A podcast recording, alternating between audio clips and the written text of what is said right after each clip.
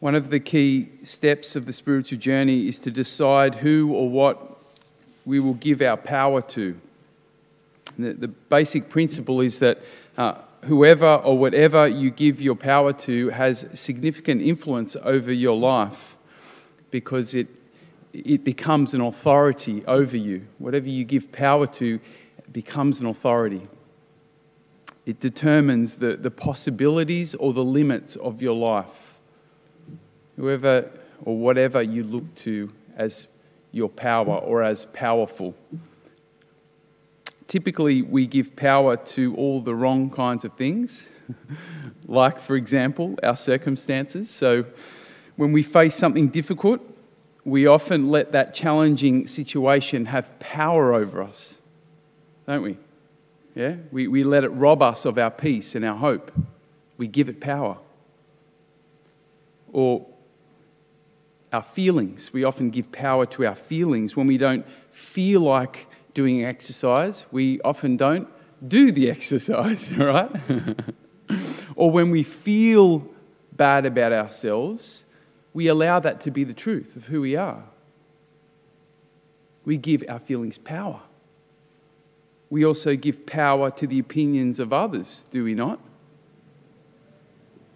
We allow the opinion of someone else to frustrate us or to anger us or to discourage us or to prevent us from doing what we want to do for fear of what they might say.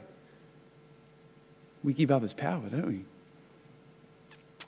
And then, of course, there are the people that we give power to, you know, those kind of people who typically hold positions of power, or at least worldly power, worldly authority, politicians and celebrities of one kind or another, business figures or wealthy people. In one way or another, we tend to allow those types of people to exert some influence over us. And that's why marketing companies use celebrities to sell products, because they know they're powerful. They influence us, they have authority. What's amazing is that we give these people power despite the fact that we know their authority is fleeting. And, and perhaps the best, most recent example is the Prime Minister.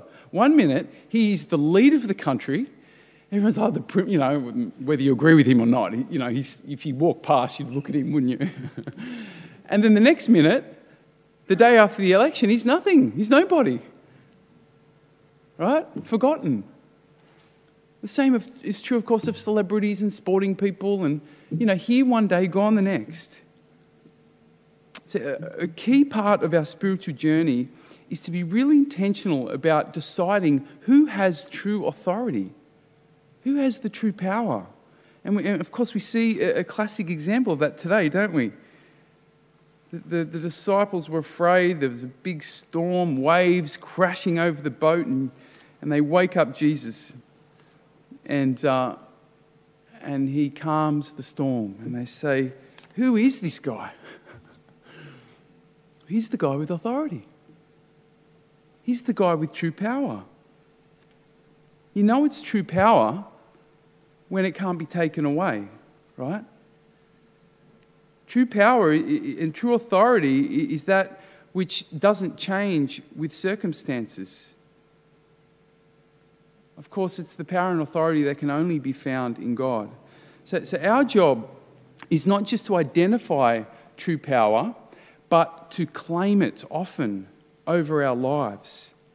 And I think the best way, the most effective way we can do this is by claiming it when we're facing challenges and limitations in our life, when we're really up against it.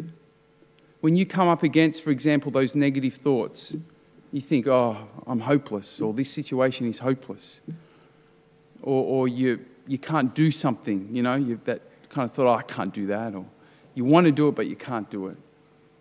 Uh, or you come against some, some kind of crippling fear. They're, they're the best opportunities to, to claim the true power and the true authority of Christ. The one who is not only uh, the agent of all creation, who, who has command over the wind and the sea, but the one who has also got the power and the authority over death. He's the one we need to look to often And we need to claim that power over us. We need to stand under that power. We need to remind ourselves that that, that power has been poured into our hearts by the Holy Spirit that's been given to us, as St. Paul says. That power, who of course is Christ, that authority lives in me. And so now I know that uh, it's never just me, that I'm not my own separate being, but I'm living as part of Christ. You know, St. Paul said this so beautifully, didn't he? It's no longer I who live. In other words, um, St. Paul's saying, I'm no longer living with this idea that I'm my own separate reality and, and what I'm, I, whatever the circumstances I face, I face on my own. No, he says, but it's Christ who lives in me. I realize now that I'm part of a whole, that, that I, I am connected and I draw my existence from, the, the, from Christ and his power and authority that lives in me. We need to remind ourselves of that often, huh? Especially when we face challenges. This is not just me. I, have Christ in me. And, and I, I share in his power and authority, and I'm going to stand under that. I'm going to claim that in the face of this challenge. This means that whatever we come up against, we don't have to be overwhelmed because it's not just us. We, we carry the authority of Christ, the power of Christ. It means that we can uh, allow God to do extraordinary things through us. Not because it's me, but because I believe that Christ is in me and his power and his authority, which can do all things. This is why the saints did such remarkable things in their lives, not because they were superhuman in their gifting or their abilities, but because they simply allowed themselves to acknowledge the presence and the power and the authority of Christ. They claimed it and they allowed it to have influence over their lives.